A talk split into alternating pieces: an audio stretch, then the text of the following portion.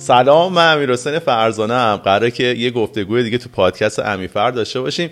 این یه حال و هوای خاص داره. قراره که خیلی کاربردی باشه. چرا؟ چون یه مهمونی رو دعوت کردم که غیر از اینکه ما خیلی وقت با هم دوستیم یه داستان جالب داره. اینو من اولش بگم تا بریم از زبون خودش بشنویم. خب این دوست من قبلا دونده بوده. بعد هوس می‌کنه که بره تو فضای کسب و کار در چه شرایطی؟ داشته پزشکی میخونده. یعنی قرار بوده پزشکه تصمیم می‌گیره که بره تو فضای کسب و کار با فروشگاه لوازم خونه شروع می‌کنه. امروز که داریم با هم صحبت می‌کنیم اصلا جای انکار نداره. آدم بسیار تاثیرگذار و کارآفرین به معنای واقعیش توی صنعت پوشاک به خصوص در صنعت کفش. یعنی جایگاه بسیار بسیار ویژه‌ای داره. و کارهای باحالی کرده طی این سالهایی که ما با هم دوستیم. مثلا ما با هم مسابقه ورزشی خیلی جذاب برگزار کردیم. ولی چیزی که مثلا تو کار تخصصی خودش خاصش می‌کنه اینه که ما یاد نداریم که مثلا یه ایرانی بره خارج از ایران مثلا بره ایتالیا یه برند کفش ایتالیایی رو بخره بیاره وارد ایران بکنه. معمولا این مسیره رو کسی نرفته. به خاطر اینکه تو فضای کسب و کارش خیلی آدم موفقی بوده و خیلی تاثیرگذار بوده و شروع متفاوتی داشته ورزشکاری بوده که قرار بوده پزشک الان یه صنعتگر و یک بیزنسمن بسیار موفقه. و من فکر کنم که جنس گفتگومون خیلی می‌تونه کاربردی باشه. یعنی من احساسم اینه توی این صحبتی که داریم با من انجام میدیم خیلی هاش آدما می‌تونن بشنون هم موقع تو زندگیشون پیاده بکنن. و غیر از اینکه می‌خوایم حال و هوای کاری با هم دیگه داشته باشیم صحبت ها رو اون سمتی ببریم بتونه کمک بکنه به کسایی که مخاطب ما هستن این آدمی که من می‌شناسم یه سوالی رو برای من به وجود میاره. من نمی‌دونم که خیلی کار می‌کنه خیلی باهوش کار می‌کنه یا خیلی آدم با استعدادیه. اینو تو ذهنمون داشته باشیم. دکتر علی اجرکش رفیق عزیزم که الان می‌خوایم با هم صحبت بکنیم من نمی‌دونم که آدم با استعدادی بوده یا آدم خیلی پرتلاش و پرکاریه یا خیلی هوشمندانه کار می‌کنه. اینا رو می‌خوایم بریم تو دلش. یه گفتگوی باحال داشته باشیم با تاکید به کاربردی بودنش. یعنی وقتی گوش میدی می‌تونی بیاری تو زندگی تو کسب و کارت پیادهش کنی دکتر خیلی خوشحالم قرار با هم صحبت کنیم. به نام خدا. امین حسین عزیزم خیلی خوش آمد. میگم بهت سلام میدم به شما همکاران عواملت که امروز زحمت کشیدید. صبح اول وقت و چهار صبحی. صبح خیلی زود کار رو شروع می‌کنید. آفرین به شما. دمتون گرم. چه پادکست نظیری رو انداختی چه کاری تو اصلا خب انسان مطبوعاتی و اینا نبودی تو یه کارهای دیگه کرده بودی همیشه. البته این یعنی موج انرژی مثبتت همیشه بود و تو این پادکست هم هست. ولی آفرین هر جا که بودی خوش درخشیدی و دوستی باهات برای من افتخار بود. آنچه که در مورد من شما گفتی از محبتت بوده. من خودم لایق حرفای تو خیلی نمی‌دونم. زندگی من برخلاف اون واژه‌ای که به شما به کار بردی به اسم موفقیت مملو از شکست. پر از شکست. اونقدر شکست توش هست که از شمردن حوصله این پادکست شاید خارج باشه.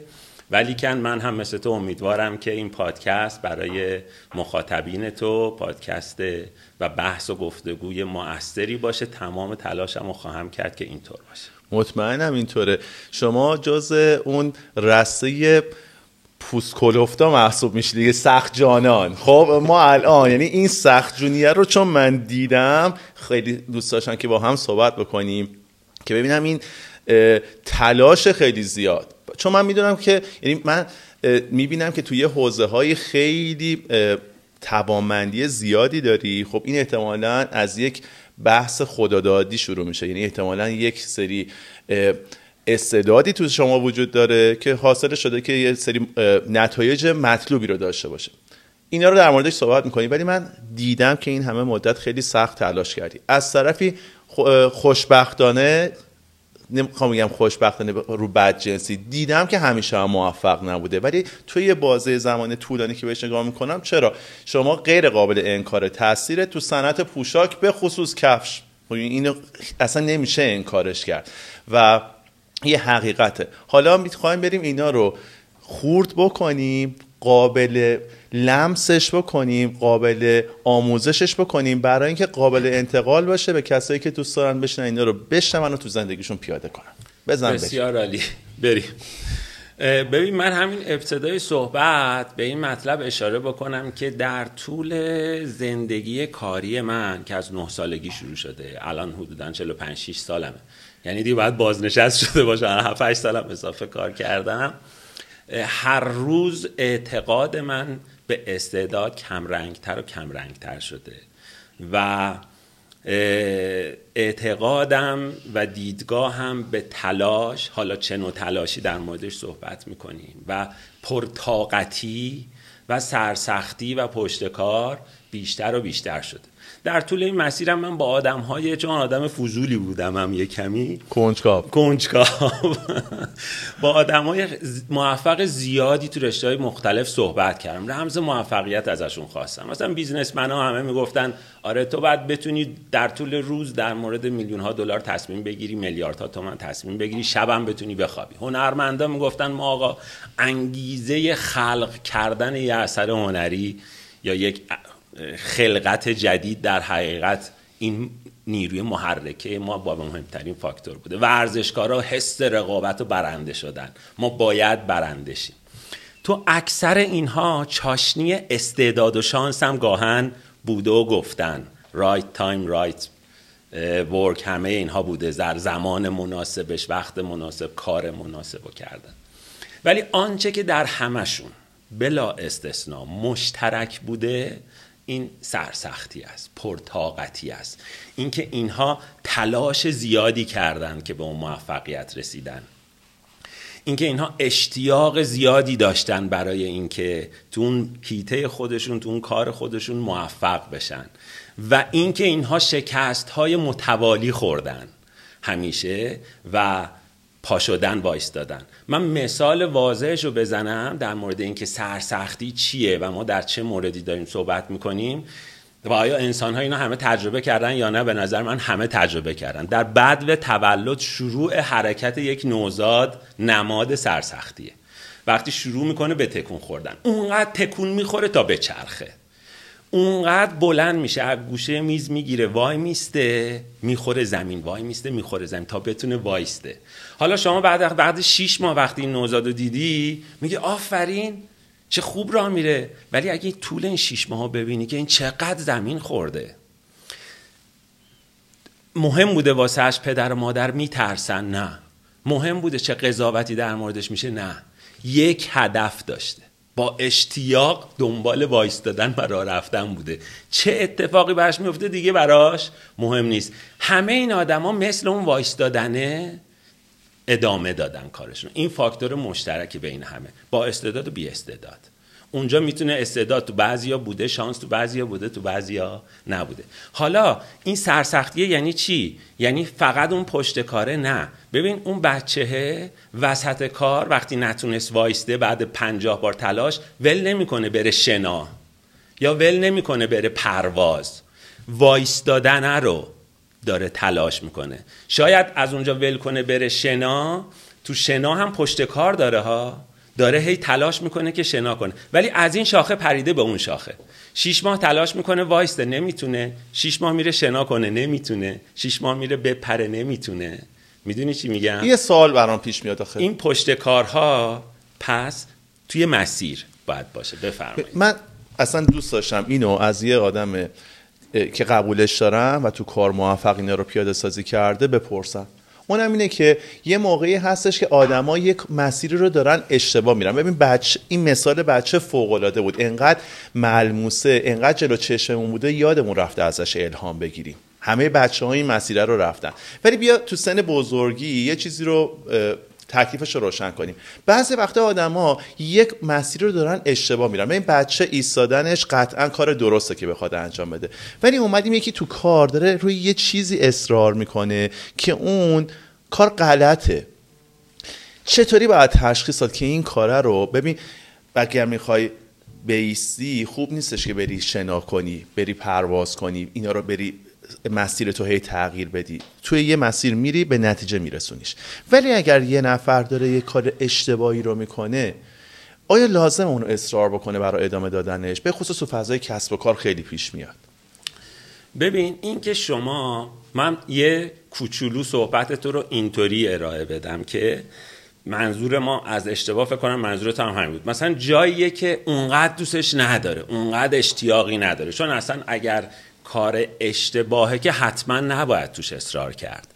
و شما کار اشتباه رو ما این تلاش رو به همراه چند فاکتور دیگه یک مقدار هوشمندانه تر یک مقدار با مطالعه تر صحیح می‌دونیم. یعنی وقتی شما میگی من دوست دارم ورزشکار بشم. شما باید یه مربی خوب داشته باشی. شما باید چند تا ورزشکاری که هدفشون با شما یکیه کنارت داشته باشی. شما باید مطالعه هم بکنی. شما باید یاد بگیری مسیر رو. اینکه من دوست دارم دوندشم بری از صبح تا شب بدوی که اتفاقی نمیافته.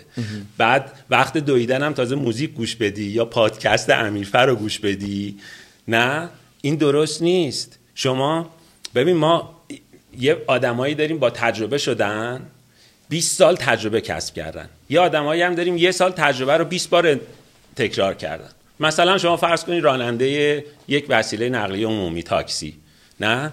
هر روز رانندگی می‌کنه دیگه. بعد 20 سال میشه مایکل شوماخر؟ نه. میگه آقا این روزی 10 ساعت رانندگی کرده. مایکل شوماخر روزی 5 5 ساعت تمرین می‌کرد.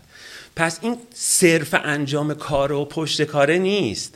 شما باید در موردش مطالعه کنی شما باید موارد دیگری فاکتورهای دیگر مؤثر رو حتما کنارش بیاری تا بتونی به سمت موفقیت حرکت کنی. پس اگر اشتباهه که کامل اینجا در میاد اشتباه. کامل می‌ذاریم کنار.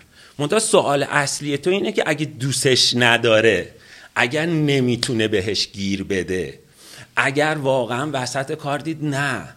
این اون چیزی نبوده که می‌خواسته. فکر کنم سوالتو از من اینه نه؟ آره.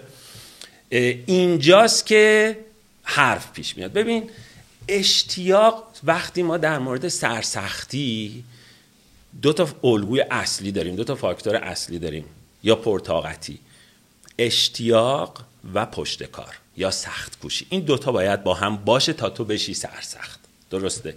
اشتیاق جنسش چه اشتیاقیه؟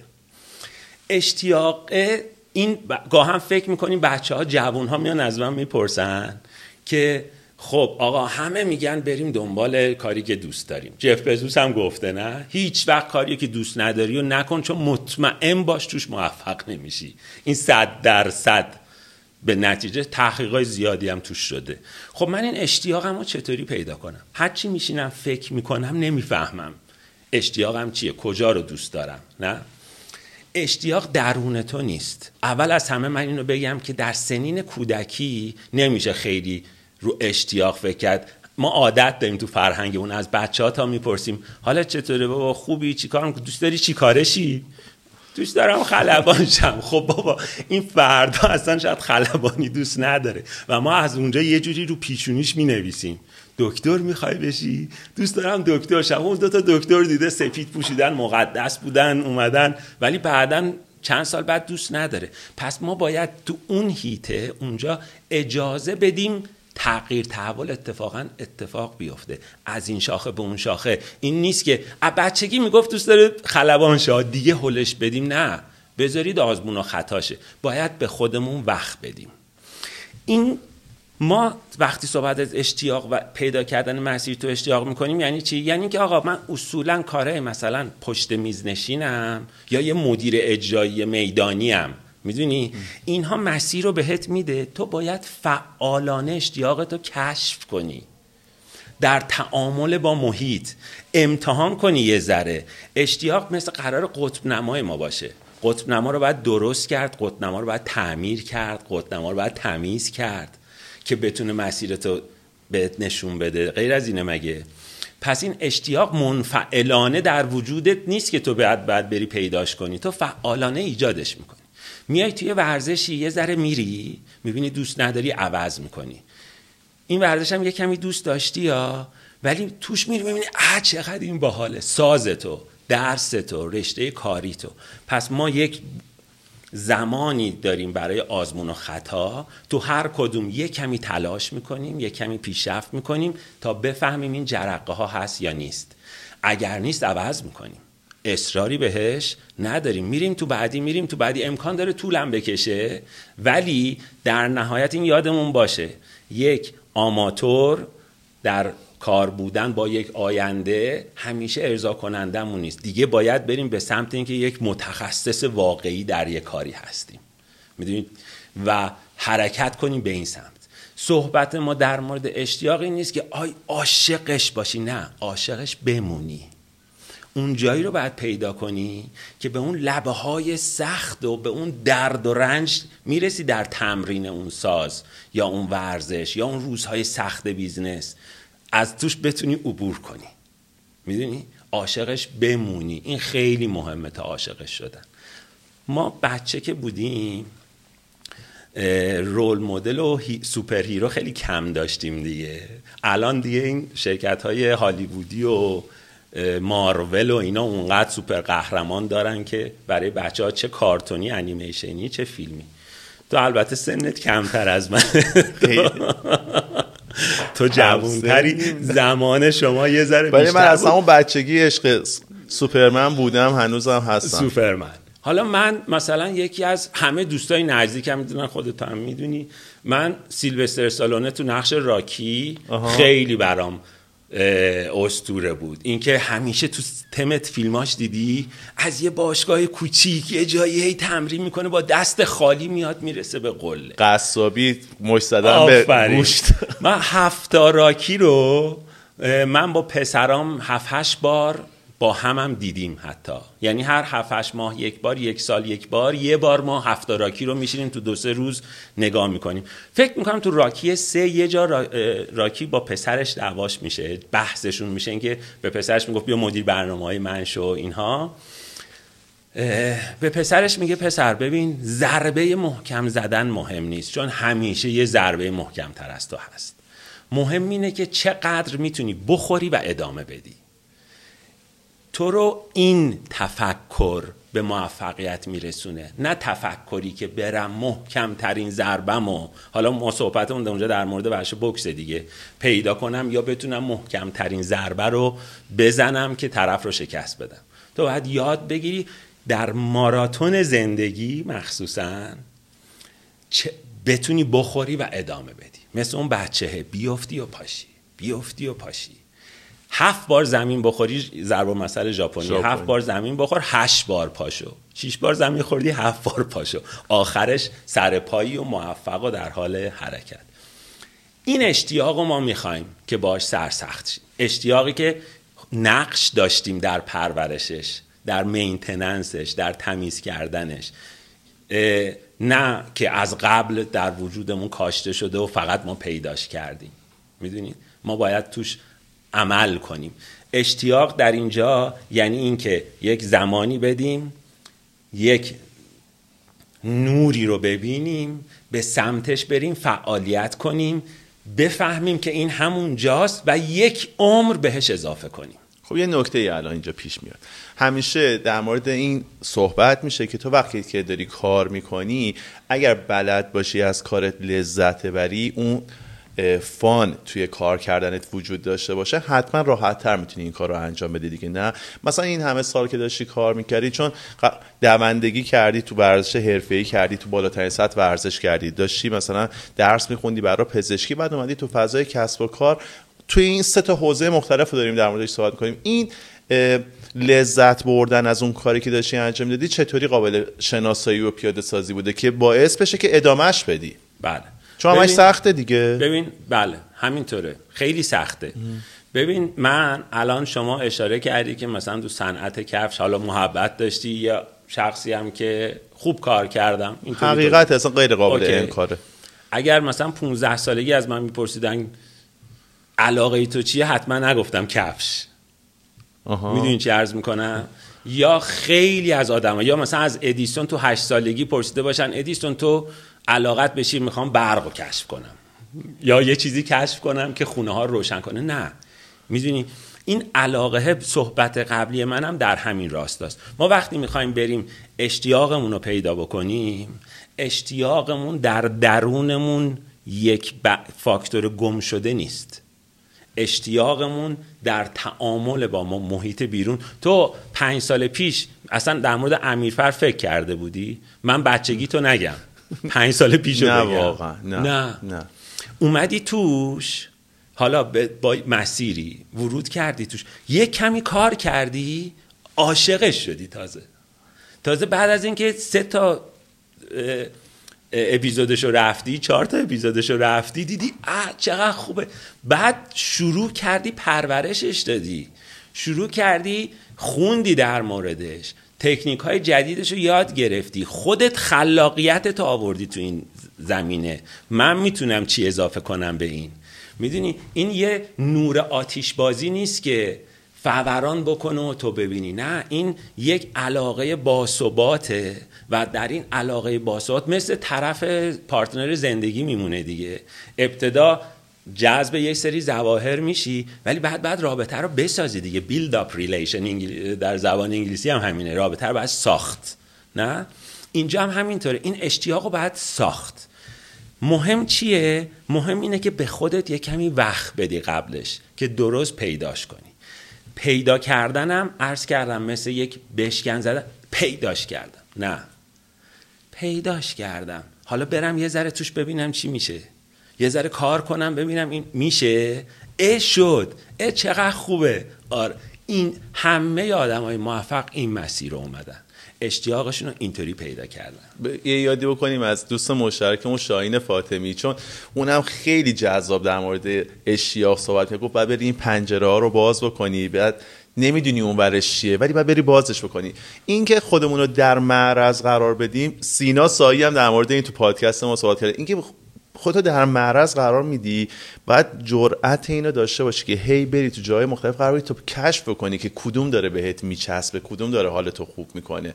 و ما در ادامه همین صحبت ها که داریم میریم همیشه یک چالشی بین استعداد و سخت کوشی وجود داره. آقا شما یه شرکت بزرگ داری. من نمی‌دونم شما وقتی می‌خوای نیرو استخدام بکنی احتمالاً میری استعدادشون رو بررسی می‌کنی میری رزومهشون رو نگاه می‌کنی. اصلا شما چطوری این کار سخته رو این سخت کوشیه رو می‌تونی شناسایی بکنی که این آدمه رو بری استخدامش بکنی؟ چون یه چیزی غیر قابل انکاره. استعداد و اینکه آدما به صورت خدادادی توی چیزی خوب هستن هست توی همه آدما هست و قابل شناسایی. یعنی باید تلاش بکنی که شناساییش بکنی. این همون چیزیه که باعث میشه مثلا یکی مثل موزارت تو پنج سالگی یه قطعه فوق العاده موسیقی رو بسازه دیگه. خب این استعدادش بوده. اون که نرفت که مثلا روی این تمرین کرده باشه. بعدها ادامه داده. رو اون چیزی که استعداد داشته یک شاهکار خلق کرده. ما این درگیری بین استعداد و سخت کوشی رو همیشه داریم. با علم به این که یه عالمه آدم مستعد و هممون می‌شناسیم چون تلاش نکردن بابت شکوفایی استعدادشون هیچ وقت به موفقیت خاصی نرسیدن. از اون طرف یه عالمه آدم می‌شناسیم که توی دسته آدمای حداقل خیلی با استعداد برامون قرار نمی گرفتن ولی دیدیم اینا پای کار وایستادن و نتیجه خوب ازش گرفتن. اینه چطوری تکلیفش رو روشن کنیم؟ اول از همه بحث صحبت تو رو با شاهین فاطمی من گوش دادم. هم آفرین به تو هم آفرین به شاهین. شاهین از دوستان خوب منه. و من همیشه از صحبتش استفاده می‌کنم. از همینجا بهش سلام و خسته نباشید.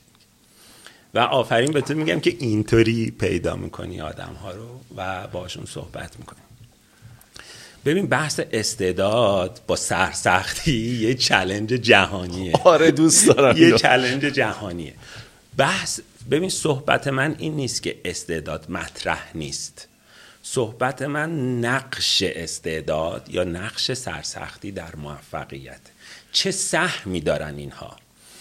و ابتدای عرایزم شروع کردم خدمت گفتم هر چی که کار کردم به این نتیجه رسیدم که نقش استعداد کم رنگ تره نه که نیست. و نقش سرسختی و پرتاقتی پررنگ تر یعنی چی؟ ببین روی خیلی کار شده. مثلا فرانسیس گالتون اگه اسمش اشتباه نگم این پسرمو یا پسرخاله داروین بود 200 سال پیش. یکی از اولین آدمایی بوده که که در مورد موفقیت و فاکتورهای موثر در موفقیت تحقیق کرد. یه کتابی نوشت فرستاد به داروین پسرموش خلاصه کتاب این بود که این آدما سه فاکتور دارن. یک توان بینظیر یعنی همون استعداد. دو ظرفیت تمرین و کار زیاد و سه یک اشتیاق استثنایی. داروین 50 صفحه اول کتابو که خوند یه نامه می نویسه این نامه هست اگر گوگلش هم کنید پیداش می‌کنید فکر می‌کنم به پسرموش میگه ببین ازت ناامید شدم خیلی.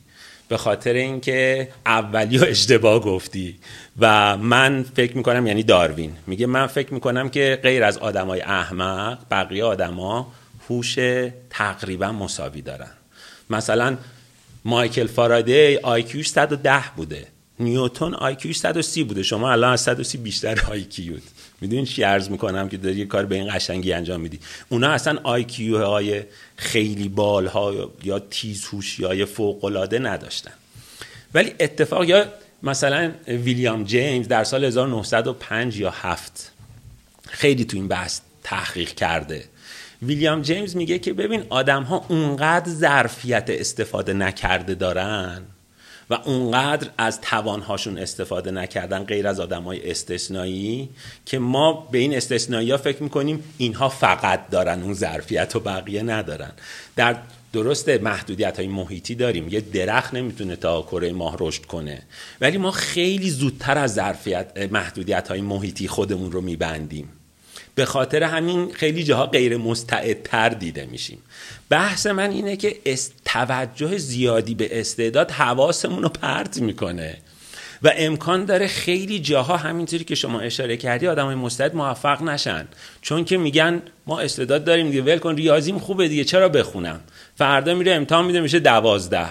اون یکی شاگرد که ریاضیش بد بود 48 ساعت داره می‌خونه میشه 18 می‌دونی؟ و در اونجایی که باید متر بشه موفقیت ها اینها بر جاش عوض میشه و این یکی میاد موفق میشه.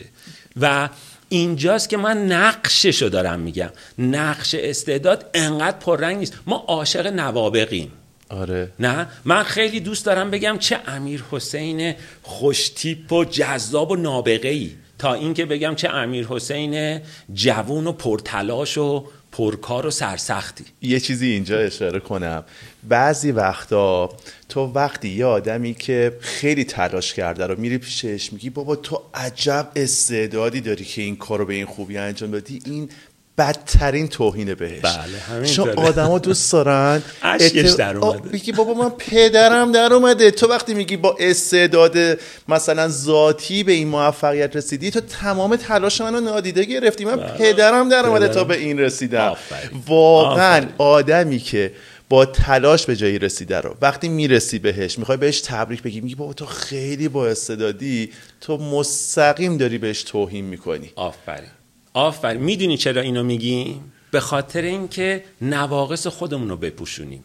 به خاطر اینکه شما به محض اینکه به اون آدم میگی تو چقدر با استعدادی چقدر نابغه ای و اون رو بهش یک در حقیقت title الهی بودن میدی تو یک مزیت الهی داری دیگه توجیهی در مقابلش. تویی که نتونستی اون کارو بکنی میگی من که دیگه با مزیت خدا دادی نکرده خودتو واسش دلیل. پیدا می‌کنی. منی که دیگه با یک ذات خدادادی با یک هدیه الهی قرار نیست رقابت کنم. تو مایکل فلپسی و تو دیگه قهرمان المپیکی. خیلی باحال. در صورتی که ببین من به خاطر فکر کنم سنم داره میره بالا. شروع کردم فلسفه خوندن. یکی یکی دو سال یه مخصوصا شبا هم پادکست ها و چیزاشو گوش می‌کنم آدیو بوک ها رو هم می‌خونم. خیلی اینه که یه مقدار از فیلسوفا مثال می‌زنم. یه چیز ترسی چرا من فلسفی در موردش صحبت می‌کنم؟ ولی مثلا نیچه در این مورد خیلی خوب گفته. نیچه میگه که تو از روی اثر هنرمند هیچ وقت نمی‌تونی به خود هنرمند پی ببری. و اگر که پی ببری اصلا شیرینیش از بین میره. چرا؟ چون تو این transformation و مسیر رو اگر ببینی دیگه شیرین نیست که. تو دوست داری آخر رو ببینی بگی اه پیکاسو ببین چی کار کرد مثلا. نه؟ یا موتزارت چیکار این آخره برات جذابه. و در این مسیر میای بهش انگ الهی بودن می‌زنی. به خاطر اینکه غرور داری در مورد کم خودت و کمکاریاتو می‌خوای بپوشونی. این حرف نیچه است. و خیلی سریع خودتو توجیه می‌کنی تازه میری یه جایی وای میستی که منم کسی هم که اینو تشخیص دادم و تو چه نابغه هستی. ولی اگر برید تایم لپسه یعنی ببین همون موتسارت اگه بعدش روزی 15 ساعت رو موسیقی کار نکرده بود شده بود یه بچه مستعدی مثل هزار تا بچه که یه قطعه نوشتن حالا یه ذره بدتر از بین رفتن. همین الان که با تو صحبت می‌کنم خیلی بچه ها اینطوری دارن از بین میرن. آره. استعدادهای مختلف. نه؟ ولی تمرین یعنی ما المپیک به المپیک ورزشکارا رو می‌بینیم excited میشیم. حالا تو یه زندگی چهار سال اینا رو یه time lapse بکن دور تند بکن. ببین روزی 14 ساعت چه پدری از اینا در اومده. علی اژدرکش بیا زندگیشو time lapse کن. ببین چی شده؟ آقا چه بلایی سر این آدم اومده؟ چقدر این خورده زمین پا شده؟ دیگه شده نرم من بعضی وقتا کارم یه ذره خوب پیش میره تعجب می‌کنم. میگم آقا دیگه الان وقتشه الان باید یه گوشش برشکستی بشیم یه جاییش بشه دیگه انقدر پشت سر هم نمیشه مثلا همه چی خوب باشه شروع کنیم یه مثال برای من زدی از کار کردن گفتید شروع کردیم یه دونه اتوبانی بودش من بله. اونم برای بچه ها قابل بله. براشون بله. الان حتما میگم در بهش می‌رسم اینه که یا موزیسین ها یا اونهایی که میرن روی سن نوازندگی می‌کنن یا خلق اثر هنری دارن یا محصول خیلی خوب برند خیلی خوب و می‌بینی با این نابغه است آفرین. ببین چیکار نه اینطوری نیست اصلا. یه داستان بذار من اینجا بگم. حرفت یادت نره. این خیلی مهمه. این داستانه داستان جذابیه. اون هم اینه که مثلا همه ما مایکل جوردن رو به عنوان یک آدم استثنایی که اصلا ورزش بسکتبال رو برداشته رفته جای بالاتری گذاشته می‌شناسیم. یا برند نایکو. آره اصلا برند نایک مدیون مایکل جوردنه. حالا من خب در مورد مایکل جوردن بگم و در مورد می‌خوام توسعهش بدم به یک صنعت دیگه موسیقی. بیتلزا تو زمان خودشون صنعت موسیقی رو برداشتن مردن یه جای بالاتری قرار دادن. خب بعد دو تا داستان در مورد اینا هست. مثلا مربی مایکل جردن در دوران کالج اینو تو تیم راه نداده. اخراجش کرده. اخراجش بار یا 20 بار همچین چیزی. بعد همه میرن میگن عجب مربی ناآگاهی بوده. تو نفهمیدی مایکل جردن تو تیمت اینو نگه دار اینجا. در مورد بیتلز هم میگن. اینا یه کلاس موسیقی می‌رفتن. خب همیشه میگن که اون معلم موسیقی ببین چقدر آگاه نبوده چقدر پرت بوده. نفهمیدی گروه بیتل سر کلاس نشستن بعد مثلا درسشون رو انداختی یا کشف نکردی که اینا خیلی آدم های استثنایی این یه نگاه خیلی ساده است به این ماجرا. می‌دونی؟ نگاه درسترش اینه که واقعا اینا آدم های عجیب غریبی تو اون مقطع نبودن. یعنی مایکل جوردن واقعا شاید جاش تیم اول نبوده. این آدم انقدر تلاش کرده شده مایکل جوردنی که یک ورزش رو برده رفته یه جای بالاتر قرار داده. بیتلزا واقعا تو سر کلاس آدم های شگفت انگیزی نبودن. احتمالا سر کلاسشون آدم های بودن. ولی اینا بهتر با هم کار کردن رفتن یه صنعت رو رفتن جای دیگه قرار دادن کشیدن. ببین اهمیت تلاش و پرتاقتی عرض کردم صرف پشت کار منظور من نیست مثال راننده و حجم کاری که تو کردی نیست. می‌دونی؟ یه کارگر ساختمونی نسبت به آرنولد در روز پنج برابر وزن جابجا می‌کنه. این رو می‌ذاریم کنار بهش می‌پردازیم. ولی کن ارزش تلاش چند برابره؟ دن چمبلیس یکی از همین محققاست یه تحقیقات خیلی زیادی در این زمینه کرده. می‌تونید تو اینترنت هم همش هست می‌تونید بخونید و مطالعه کنید. اون میگه که اصلا یک اتفاق خارق‌العاده مجموعه ای از یه تعداد زیادی مهارت های کوچیک و عادیه. شما اینها رو این یک فوتبالیست خارق‌العاده وقتی ما می‌بینیم مثلا کریستیان رونالدو مجموعه ای از 50 تا 70 تا تکنیک و فاکتور بدنی کوچیکه. جمع کردن اینها مثل یک ارکستر سمفونی انسجامشون و هدایتشون به اون سمتی که می‌خوایم اینو فرازمینی می‌کنه. یا در مثلا یک نوازنده. تکنیک های کوچک خیلی ساده. نه؟ این یاد گرفته مجموعش. اصلا این یه چیز خارق العاده نیست. یعنی شما می‌خوای بهش برسی باید این مسیر آموزش و تجربه و آموختن و آگاهی و مطالعه و تلاش رو طی بکنی.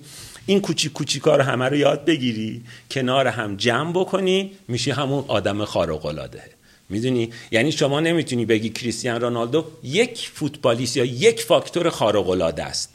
یا یک نوازنده گلیسش خیلی. نه. صد تا تکنیک کوچولو شاید چهار تاش هم تو بهتر از اونی. ولی اون مجموع رو داره بهتر از تو پیاده می‌کنه. می‌دونی چی عرض می‌کنم؟ اهمیت تلاش اینجا خیلی زیاده. ما استعداد رو وقتی هم داریم زب در تلاش که بکنیم میشه مهارتمون. نه؟ اسکیل. اون تکنیکه رو یاد گرفتیم. اون یه دونه رو. ولی اینجا یعنی چی؟ اینجا یعنی اینکه اگه یه آدمی استعدادش نصف دو برابر تلاش کنه معادل اون عادت می که استعدادش یک نصف تلاش کرده پرفورمنس دارن با هم. کاربردشون یکی میشه. درسته؟ ولی مسئله اینه که استعداد در ضرب در تلاش مهارت رو به تو داده ولی مهارت که موفقیت نشد. مهارت دوباره ضرب در تلاشه که میشه موفقیت. و اینجا اون کسی که کانسپتش و فرهنگش روی تلاش ساخته شده روی سرسختی ساخته شده از آدم مستعده جلو می‌زنه. زمانی که مهارت ها رو می‌خواد ازشون استفاده کنه که موفق بشه رقابت در لول جهانی بکنه ملی یا بین المللی حالا ما صحبتمون رقابت سطح بالاست. اونجا تو همه مهارت ها رو دارن. در اون, در اون قسمت می‌دونی؟ تو بین صد نفر اول کنکور همه آدم زبده این حالا کی اول میشه؟ کسی که با تلاش بیشتری اون مهارت ها رو به موفقیت تبدیل کرده. می‌دونید؟ یا تو دو ماراتون اون 20 نفر اول که دیگه با تو 20 کیلومتر با یه متر فاصله با هم دیگه میشن. اول دوم سوم تا بیستم دیدی؟ 24 کیلومتر 40 کیلومتر دویدن با یه متر فاصله. اینها مهارت هاشون همه در یه حده. ولی اینکه کی موفق میشه و کی نهایتا می‌بره اونیه که رو مهارت بیشتر تلاش کرده تا مجموعه اونها رو به موفقیت برسونه. می‌دونید پس در تایید صحبت تو می‌خوام اینو عنوان کنم که نقش تلاش خیلی بیشتره. ما تقریبا آدم هایی که درست تلاش کردن و موفق شدن نداریم یا خیلی کم داریم. آدمای مستعدی که موفق نشدن خیلی داریم ولی. یه جنبندی بکنم. ببین وقتی پیش یه آدم کارآفرین پیش لیدر میشینی از این زاویه به ماجرا همیشه نگاه می‌کنی. یعنی لیدرها همیشه در تشویق بقیه چون خودشون این کار کردن به کار زیاد به سرسختی حرف می‌زنن. این جنس یه آدم لیدر اگر الان یه دونه مثلا روانشناس اونجا نشسته بود حتما اینو از زاویه دیگه بهش نگاه کرد همیشه اونا شناسی میگن برو درون خودت نقاط قوت تو شناسایی کن. یعنی همون چیزی که موضوع استعداد و تلنت رو میگن برو اینو شناسایی کن برو اینو پرورش بده. جفتشون خیلی مهمه. یعنی اون اتفاق شگفت انگیزه از نظر من زمانی میفته که تو واقعا استعدادات رو شناسایی بکنی و روی اونا اصرار کنی. اگر قرار قهرمان المپیک شی اگر قرار توی یک حوزه ای واقعا اتفاق بزرگی رو رقم بزنی نیاز داری که هم اون نقاط قوت تو شناسایی کنی. چون حتما همه ما توی سری چیزها خوب هستیم. اون رو شناسایی کنی و روی اون بری خیلی تلاش بکنی.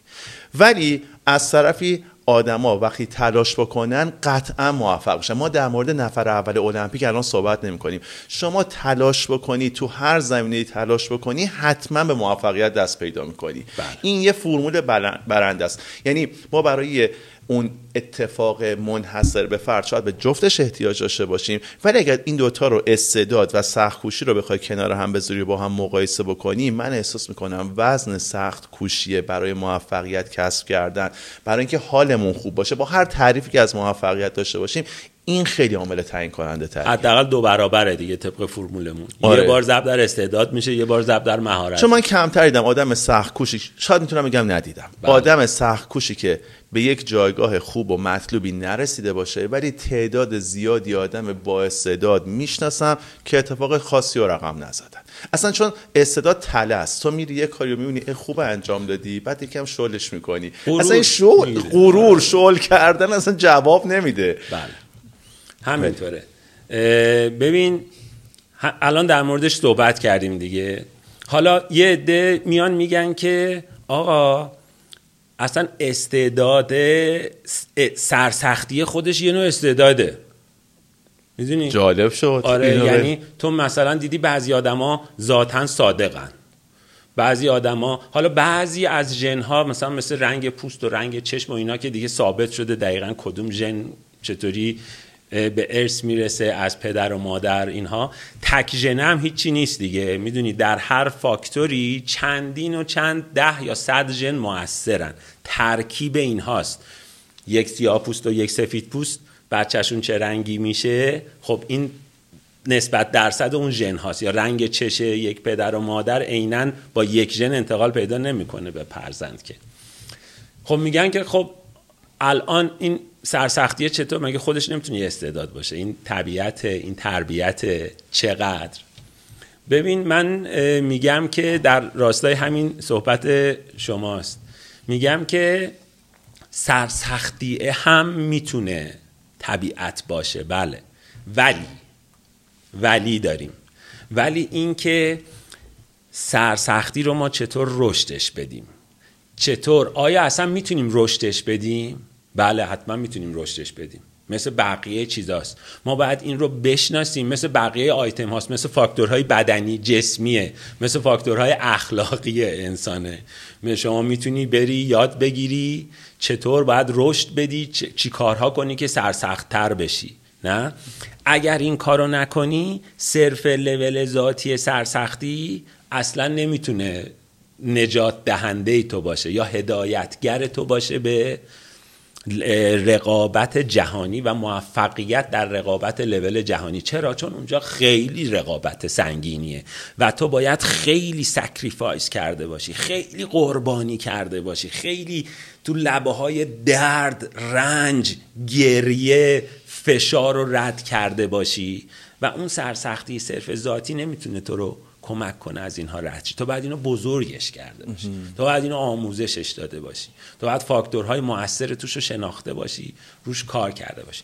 انسان ها معمولا هرچی سنشون میره بالا با تجربه میشن یاد می‌گیرن. آدم های وظیفه شناسترین آدم های خونسردترین آدم های مهربونترین نه؟ آدم های جا افتاده. ترین اصولا اینطوری. حداقل اغلب ما بزرگ میشیم. اگه هممون هم بزرگ نشیم اغلبا بزرگ میشیم و خصوصیاتمون تغییر می‌کنه. سرسختی هم یکی از همین خصوصیاته. معمولا اگر نگاه کنی پدرها سرسختترن. به پسرها تنه می‌زنن. بابا زود ولش نکن. بابا یک کمی گیر بده یک کمی دیگه تلاش کن و اینها. بله سرسختی هم می‌تونه یه مقدار ذاتی باشه. در چه دوره فرهنگی ما زندگی کردیم بچگیمون رو گذروندیم این توش موثره چقدر رشد آگاهانه کار کردیم و رشدش دادیم این موثره ذاتی بودنش هم موثره اینا همه هست. من تا حالا اینو اینجوری بهش نگاه نکرده بودم. یعنی ما همش یعنی انگلیسیش نیچر و نرچره. اینکه. تو یه چیزی ذاتی داشته باشی یا پرورشش داده باشی. حالا همیشه هم در مورد رقابت بین استعداد و سخت کوشی داشتیم صحبت می‌کنیم ولی هیچ وقت سخت کوشی رو نبردیم زیر مجموعه خود استعداد. یعنی اینجوری بهش نگاه نکرده بودم من حداقل. هیچ وقت جالب شد برام که این سخت کوشی هم خودش می‌تونه یه استعداد هست بله. ولی باز باید برای پرورشش سخت کوش بود. می‌دونی؟ باز باید پرتاقت بود. یعنی و اینهایی که طرفدار تئوری استعدادن اینو مطرح کردن دیگه. میگن آقا این خودشم.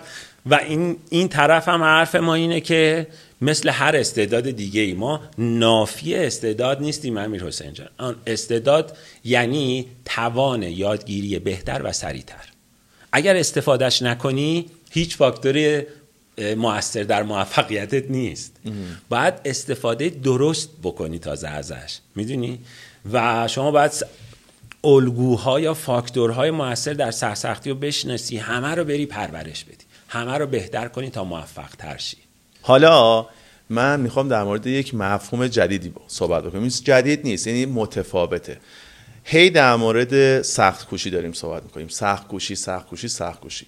ولی ما در مقابل هارد ورک یه چیز دیگه هم داریم سمارت ورک هم داریم. یعنی ما لزوما سخت کوشی رو به اینکه از صبح تا شب بیل بزنیم می‌دونیم یعنی آیا نمیشه آدم کاراشو هوشمندانه تر انجام بده؟ و این هوشمندانه کار کردن تفاوتش با سخت کوشی چی می‌تونه باشه؟ در مورد این کم گپ بزنیم. بسیار عالیست. تو مثل همیشه گل طلایی داری دیگه تو کار. و اونقدر مسلطی به این مطالب به مباحث توسعه فردی من مدتی بود ندیده بودم تو رو ولی اون موقع هم خیلی مسلط بودی زمانی که مسابقات پوما رو داشتیم و اینا. خیلی من یادم خیلی تاکید داشتی روی این مسائل. الان واقعا می‌بینم اصلا تسلطت زمین تا فرق کرده و جای تبریک داره. آفرین بهت. ببین ما چهار تا آیتم درونی اصلی رو که ما بخوایم در الگوی سرسختی بهش اشاره کنیم از نظر علمی. اینجا یه بحث علمیه من خوندم اینو یاد گرفتم. یک علاقه است دو تمرین سه هدف چهار امید. این تمرینه رو بهش پرداختی. این کاره. این یعنی سرسختی که صحبتش می‌کنیم پشت کار یا سخت کوشی یکی از چهار تاست توش. یکی از چهار ستون اصلیشه. خب؟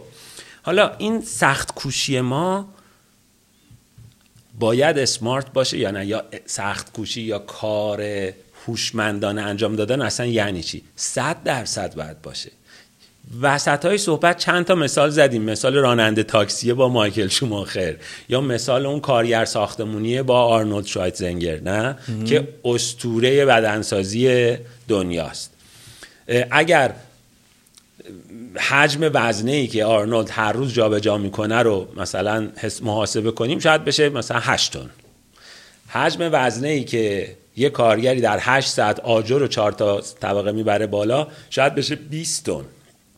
پس چرا این کارگر هم گاهن شکم داره هم بازوی کوچیک داره هم اصلا بدن اونو نداره؟ یا چرا یه آدمی که سی ساله داره رانندگی می‌کنه؟ یا خیلی دیدی اصلا این سوال تو رشته ورزشی خودم. میگن آقا ما میریم میدویم. الان 20 سال من روزی چهار بار میرم میدوم. آقا روز اول 35 دقیقه میدویدم. بعد شد 50 دقیقه. الان 18 سال 51 دقیقه نشده. خب من ازش می‌پرسم که تو وقتی میدویی چی کار؟ موزیک گوش میدی؟ میگه آره دیگه موزیک گوش میدم. بعد خیلی وقت خوبیه. با یه جست خیلی اینکه من چند تا کار رو با هم انجام میدم و من موزیک گوش میدم. نه موزیکم نه پادکست گوش میدم امیرفر رو گوش میدم. چیز یاد می‌گیرم تازه. بعد آدیو بوک گوش میدم. بعد یه سری کارهای طول روزم هم اونجا برنامه ریزی می‌کنم. اون اوایل کارم که به نفس نفس نیفتادم تازه دوتا تماسم عقب افتاده تلفنم هم می‌گیرم سری کارا رو مثلا به دستیارم میگم به منشیم میگم اینا. دومم کردم دیگه. خب مسلم موفق نمیشی. میگم آقا تو زربان قلب تو ترک می‌کنی اصلا. تو اصلا می‌دونی چند دقیقه تو چه ضربانی باید بدوی تو اصلا می‌دونی که تنفس تو باید چطور کنترل کنی. تو اصلا می‌دونی که طول گام تو باید چطور تنظیم کنی. تو اصلا تمرکز روی اینا داری؟ تو اصلا سمارت ورک داری؟ نه. معلومه که نمیشه. اون طرف بغلیت داره این کارو می‌کنه ولی. به خاطر همون اون الان می‌تونه ماراتون 24 کیلومتر بده. 40 کیلومتر بود ماراتونیسته که نمی‌تونه. یا تمرین ساز یا توی کسب و کار یا تو هر کار دیگه ای وقتی شما داری مهارت کسب می‌کنی این که کار مهارت تو هوشمندانه کسب کنی. یادش بگیری دقیقا. صرف تکرار اون کار زامن موفقیت تو نیست. اشاره کردم به شما می‌خوای ورزشکار باشی حتما مربی خوب حتما والدین مشوق و همراه حتما ورزشکارایی که هم هدف تو هن هم حدودا هم لول تو هن کنارت حتما یک جامعه منظورم حالا همون محیطی که توش ورزش می‌کنی حمایت کننده حتما مطالعه. حتما کنترل بدنت خارج ساعت ورزش. همه اینها لازمه که تو تو ورزش رشد بکنی. وگرنه اینکه بله من روزی دارم 8 ساعت فوتبال بازی می‌کنم دیگه باید رونالدو هم گفتن 8 ساعت. نه؟ ما این آیتم ده هزار ساعت تمرین رو داریم. شنیدی دیگه بله. میگن شما اگه ده هزار ساعت تمرین کنی یعنی این معنیش روزی سه الا پنج ساعته که هر سال بشه هزار ساعت. سه الا پنج ساعت شما بالاخره وسطش استراحت و بریک و این هم داری. پنج ساعت تو اون کار تمرین کنی. هر سال میشه هزار ساعت حدودن ویکند رو اینا رو کم بکنیم ازش. ده ساله تو میشی جزء یک درصد دنیا در اون داستان. ولی آیا هر ده هزار ساعتی تو رو جزء یک درصد می‌کنه؟ نه نمی‌کنه. خیلی جالب این بحث سمارت ورک کار هوشمندانه خیلی جذابه. من می‌خوام مخاطبامون یه حتما دو تا تصویر دیدن. اینو بیارن تو ذهنشون که راحت تر بیم این داستان رو ادامه بدیم. یه تصویر خیلی معروفی هستش که چند نفر دارن یک حجمی رو هول میدن. همه دارن مثلا یه مکعبی رو با سختی هول میدن. یکی اون وسط هستش که اینو حالت کره در آورده و داره هول میده. همشون دارن هول میدن ولی اون یه کار هوشمندانه کرده. اینو تبدیل کرده به کره کره رو داره هول میده. یه ویدیوی خیلی معروفی هست که یه مسابقه دوچرخه سواریه همه دارن رکاب می‌زنن میرن. یه اومده فیزیک بدنش رو طوری تغییر داده که به جای اینکه رکاب بزنه آرودینامیک دقیقا خودش رو تو وضعیتی قرار داده که بدون اینکه تلاش خیلی زیادی بکنه میاد از همه اینا جلو می‌زنه. خب این اسمارت ورک این کار هوشمندانه یهو وحی از آسمون میاد.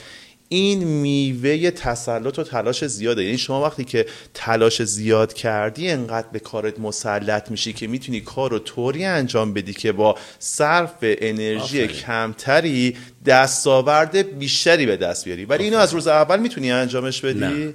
آفرین. ببین یه چیزی یه مطلبی رو تو من یادآوری کردی. چقدر کارت درست شده واقعا؟ دمت گرم. دوست کار درست قدیمی خیلی داره تشویق نه اینو جدی میگم. ببین آخه یه مبحثه که اصلا من فراموش کردم. اتفاقا دیشب داشتم ذهنم رو سازماندهی می‌کردم. این مطلب رو تو برنامهم داشتم بگم ولی اصلا فراموش کردم. تو اونقدر کارت درست شده. این چند وقته که ندیدمت مخصوصا.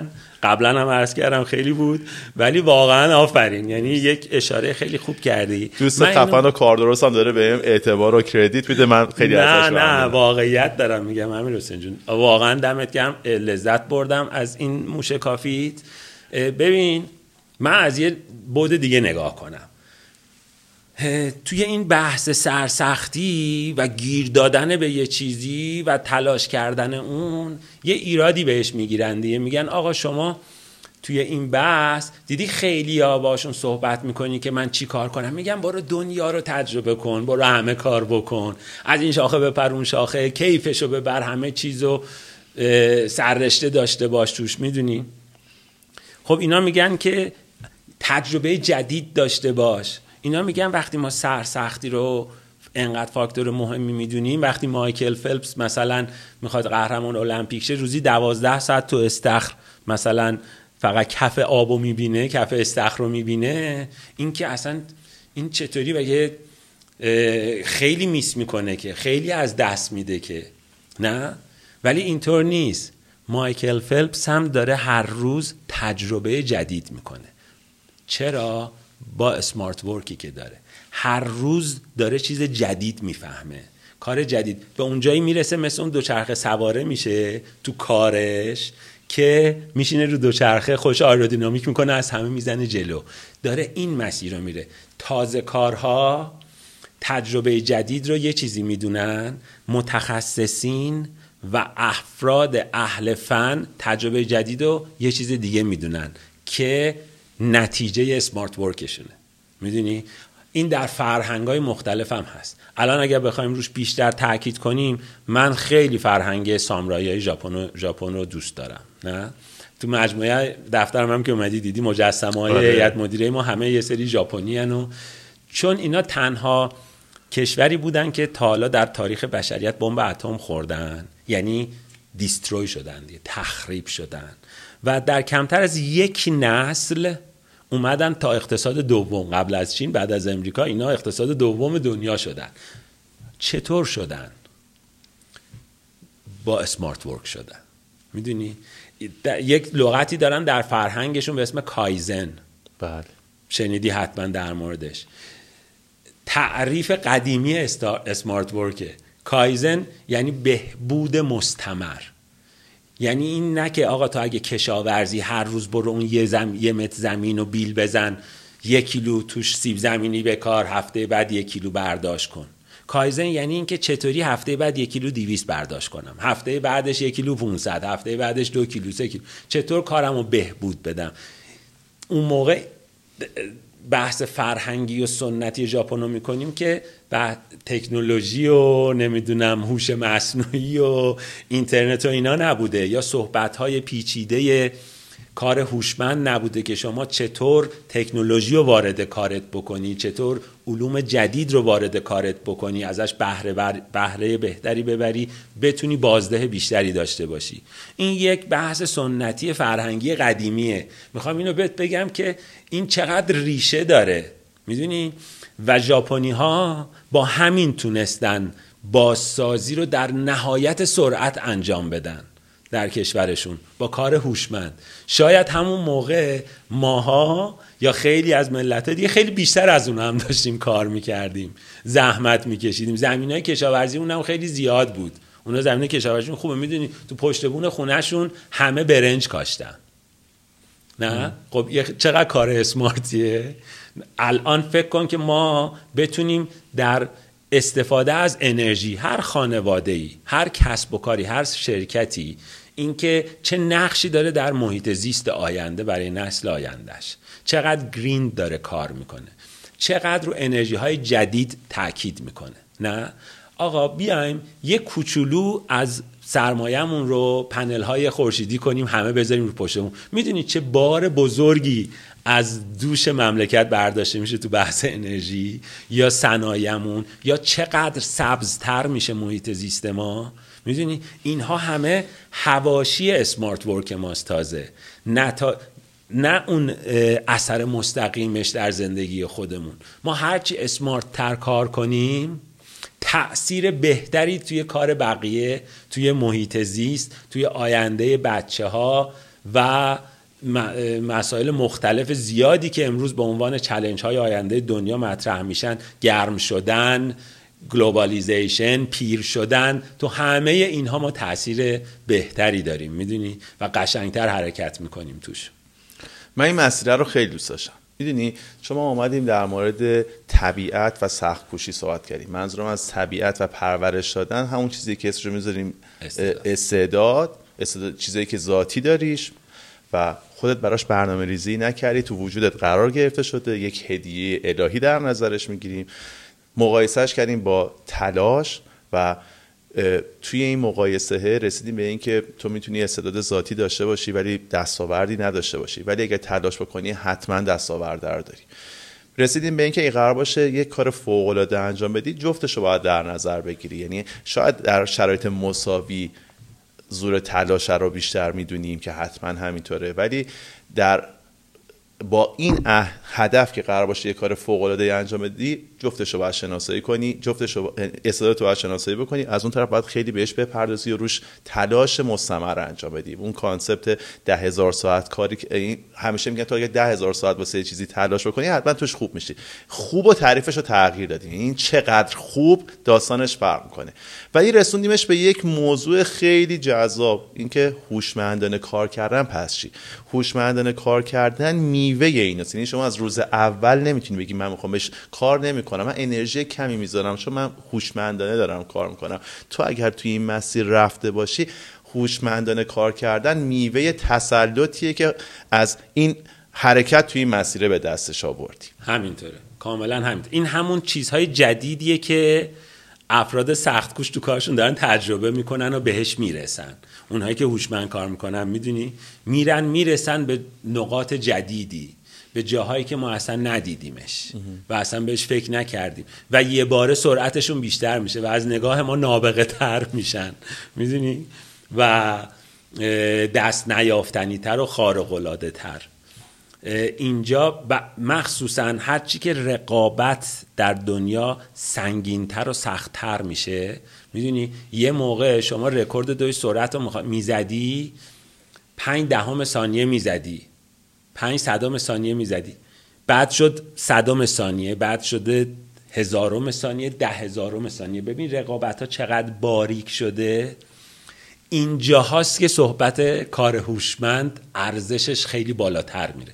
یعنی تو اون جمعی که همه دیگه دارن ده هزار ساعت چیه؟ چهل هزار ساعت تمرین رو انجام میدن. همه آدمای مستعدی توی اون کار هم.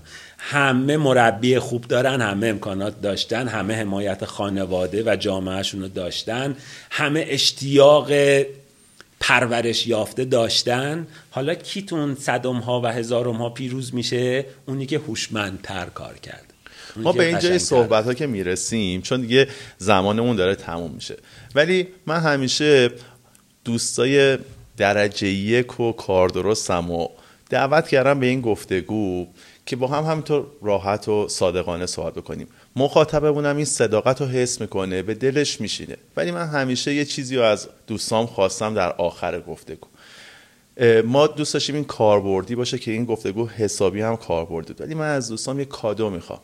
یعنی اگر قرار باشه بشینن. اصلا اگه قرار باشه علی اژدرکش علی سن کمتر رو ببینه. علی که تازه می‌خواد وارد فضای کسب و کار بشه. می‌دونی چون وزن موفقیت business ی علی اژدرکش درست دکتر علی اژدرکشی رو داریم در موردش صحبت می‌کنیم که پزشکی و دونده خیلی خوب بوده. ولی الان علی اجرکش بیزنسمن واقعا فوق العاده کارآفرین به معنای واقع کلمش حالا یه علی اومده جلوش نشسته 18 سالشه.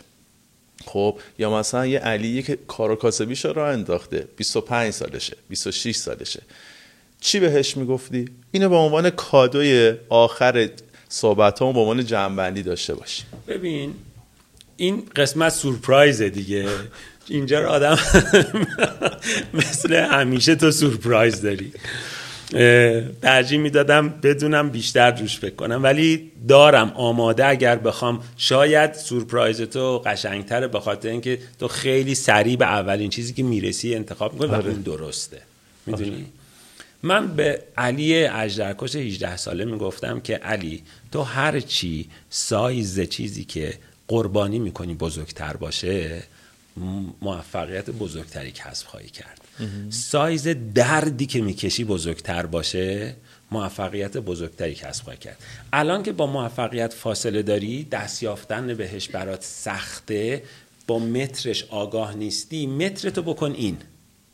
این هرچی بزرگتر باشه مطمئن بدون اونجا به دستاورد بزرگتری خواهی داشت. چرا؟ این باید بتونه اون دردها رو تحمل کنه که وایسته. هی می‌خوری با سرزمین. امکان داره نردوان رشدت موفقیت پشت موفقیت باشه؟ امکان نداره. و تو گاهی آروم و گاهی سخت زمین خواهی خورد. خب؟ پس هر وقت خیلی سخت زمین خوردی خیلی درد داشت داری پا میشی خوشحالتر باش اتفاقا. لذت بیشتری ببر. می‌دونی این دفعه که پا شدی خیلی بیشتر موفقی از دفعه قبل. خیلی بیشتر یاد گرفتی. خیلی بیشتر اصلاح کردی خودتو. خیلی بیشتر آماده ای پس موفق تر خواهی شد. پس بهتر حرکت خواهی کرد. پس صحبت من اینه که علی نگران نباش. برو دنبال این که مترتو بکن دنبال اون دردی که داری می‌کشی. یه مثالم برای علی بزن. مثالی که زندگیش کردی. من خودم؟ آره یه دونه از این اتفاقا رو. قشنگ ملموس شو کارو جمع ببین من از ابتدای زندگیم کارهای کوچیک شروع کردم بزرگ شدن بستم. و این خیلی الان اکسایتدم که این کار آخریم چرا هنوز بسته نشده. می‌دونی؟ یه قسمت عمدهش بسته شده یه ما خیلی برندهایی داشتیم که ایرانی نبودن البته برندهای خوب و اروپایی که تاثیر خیلی مثبتی داشتن در این صنعت در استاندارد سازی این صنعت. خب اونها رو بستیم برندهای خارجی رو خریدیم آوردیم تولیدش رو در داخل. مهمترین قسمت کارم رو بگم یکی از مهمتریناش که در عنفوان جوانی هم به من خیلی تأثیر گذار بود این بود که من چون ورزشکار حرفه‌ای بودم و داشتم پزشکی میخوندم و مربی خیلی خوبی هم اون موقع در دو میدانی نداشتم و دو میدانی ایران اصولا عقبه دیگه. ما خیلی مثلا مثل فوتبالمون کشتیمون نیست. اخیرا هم افرادی داریم. باز در لول جهانی یا فینال آسیا هم حتی ما همیشه پای ثابت نیستیم. می‌دونید؟ یه چند تا مدال جسته گریخته داریم. آدمای جسته گریخته خب من چون این شرایط بود خیلی خودم میخوندم در مورد ورزش. و از فیزیولوژی ورزش شما بگیر تغذیه ورزش همه اینها تمام. و یه روزی شد که من هنوز انترن بودم شروع کردم به برنامه ورزش و غذایی دادن به دوستام. از دوستای دور برم شروع کردم و این رسید به جایی که من یه مطبی وا کردم و این چون مجوز نداشتم همین شرکت طب و ورزش آریایی که بعدا شد شرکت اصلی من اون موقع ثبت کردم. انترن بودم مهر نظام پزشکی نداشتم. و صف بود جلوی مطب من. و من یادم از پله ها که می‌رفتم یه زیرزمینی بود. مردم فکر می می‌گفتن آقا کجا میری مثلا؟ صف ها. بعد میمدن تو اتاق می‌دیدن خود من. خیلی تعجب می‌کردن. این کار رو خیلی روش زحمت کشیده بودم و اون روز فکر می‌کردم آیندمه خب. و این کاریه که من در آینده می‌خوام بکنم و مجموعه ورزشی داشته باشم که اجرای اینا رو بیارم توش و office های مختلف جای مختلف شهر و یه برنامه اینطوری. این کارم وقتی بسته شد واقعا درد داشت. واقعا pain بود. و من سقوط کردم در کف دره تاریکی.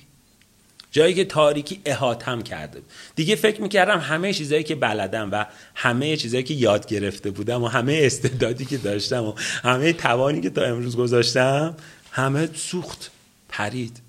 و هیچ اتفاق دیگری نخواهد افتاد و من دیگه یه آدم معمولی می‌تونم به زندگی ادامه دیگه چیکار کنم؟ دیگه تموم شد می‌دونی؟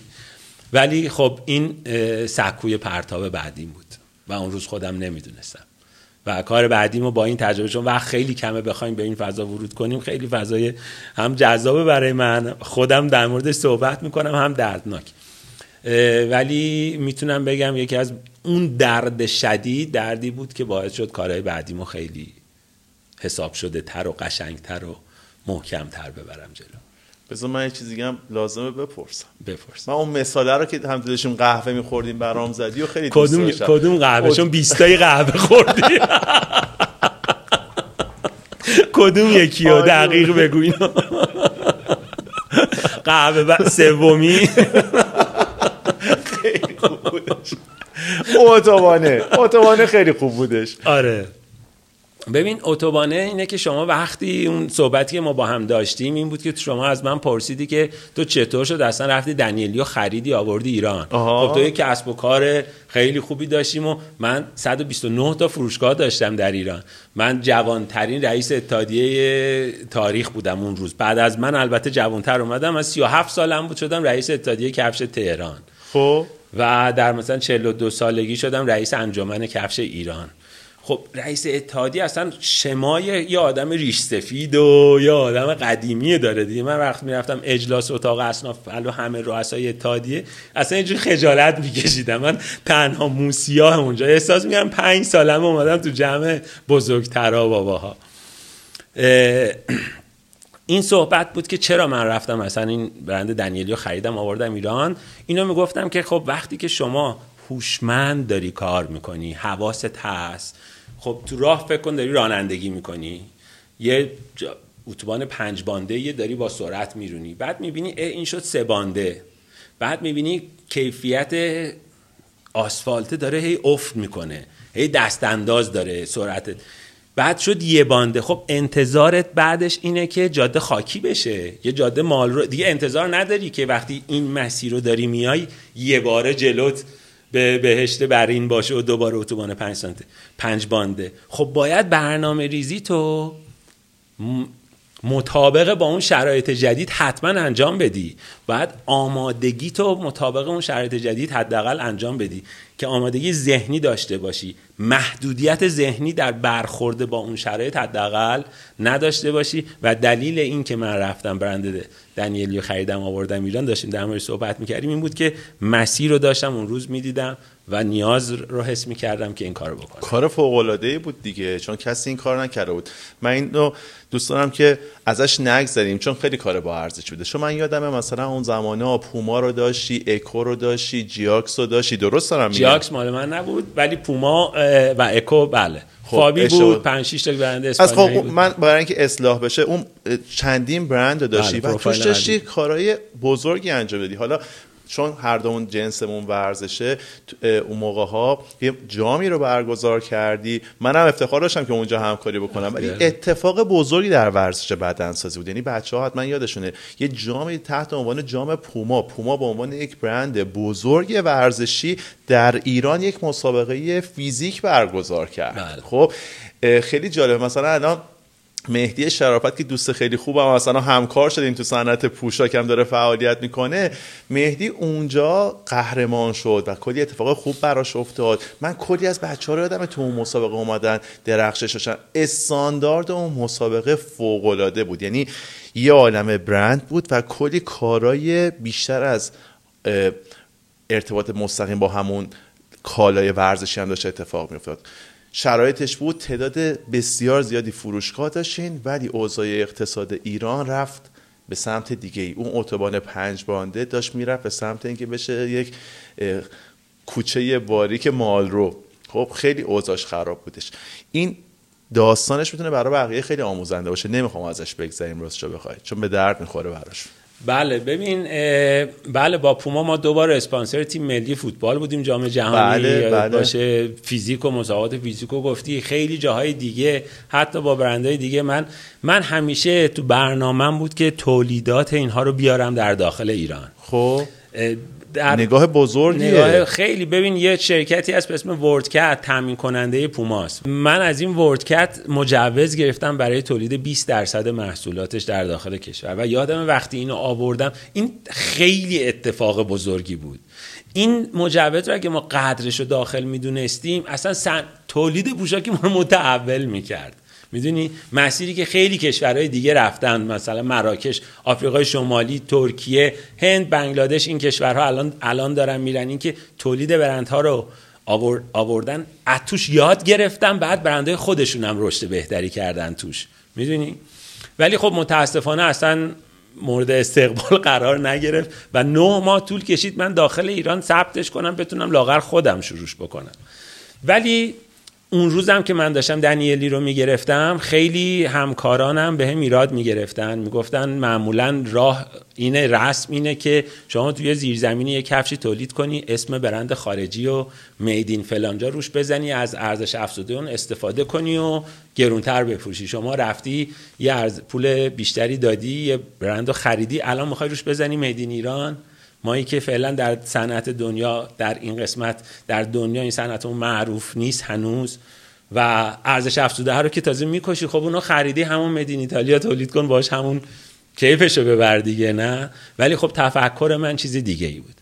من می‌خواستم از بازار این برند و اسم این برند استفاده کنم و کیفیت محصول ایرانی رو باش معرفی کنم. سریعتر اعتماد مصرف کننده رو به محصول ایرانی جذب جلب کنم و جذب کنم. می‌دونی؟ و بهش بگم که ببین ما هم داریم واسه برند خارجی تولید می‌کنیم در اون لول و در اون کیفیت. و مسیر رو باز کنم. تو ذهن خودم یه پلی بود بین ایران و ایتالیا به عنوان مهد این صنعت در دنیا پلی بزنم که بقیه همکاران و دوستانم هم بتونن با shortcut خیلی سریعتر اونجا برسن. روزی بشه که ما هم حضور خیلی پررنگی داره محصولاتمون و تولیداتمون در کشورهای دنیا حداقل کشورهای همسایه. می‌دونی این 17 18 20 کشور دورمون 700 800 میلیون نفر بازار مصرفی بزرگ که نمی‌تونیم بهش دسترسی پیدا کنیم. به خاطر اتفاقات بعد زیادی که داخل میفته به خاطر اینکه همه از پای هم آویزونیم به خاطر اینکه اجازه نمیدیم حرکت درستی انجام بشه غیر و ذالک به حال اون روز تفکر من این بود و می‌خواستم تو این مسیر قدم بردارم که متاسفانه اون اتفاقی که می‌خواست می‌خوام هنوز نیافتاده ولی ما با سرسختی با سرسختی پیشو گرفتیم تا اینکه به اونجا برسیم. من به عنوان کسی که تو فضای کسب و کار زندگی می‌کنم این اتفاق اتفاق عجیبیه. برای خودم حداقل رمزگشایی شد. همه میرن کالای ایرانی رو به اسم کالای خارجی میفروشن. یکی رفته فکر نکنم قبلا من حداقل نمونهش رو نمی‌شناسم. یکی بره یه برند خارجی رو بخره. بعد بیاد به اسم کالای ایرانی تولید بکنه. اصلا برا خودم همیشه جای سوال بود و خوشحالم که در موردش اینجا با هم صحبت کرد قربونت برم. مرسی امیر حسین عزیز. یک دنیا ممنون امیدوارم تونسته باشم اون چیزی که مد نظر شما و مخاطبینت بوده رو بیان کنم تجربه ما توش و خیلی ازت ممنونم که اومدی پیش من و این صحبت رو با من شروع کردی و و دمت هم گرم. دم شما گرم. من می‌دونم چقدر گرفتاری برام کلی ارزش داره. خوشحالم که این صحبت ها مطمئنم به درد بقیه می‌خوره. یک دنیا. خب امیدوارم که از این پادکست لذت برده باشید و براتون مفید بوده باشه. خیلی خوشحال میشم اگر ما رو subscribe کنید به بقیه پیشنهاد بدین و برامون کامنت بذارید منم قول میدم که تمام کامنت ها رو پاسخ بدم. بریم برای برنامه بعدی با یک موضوع جذاب دیگه و با یک مهمون ارزنده دیگه.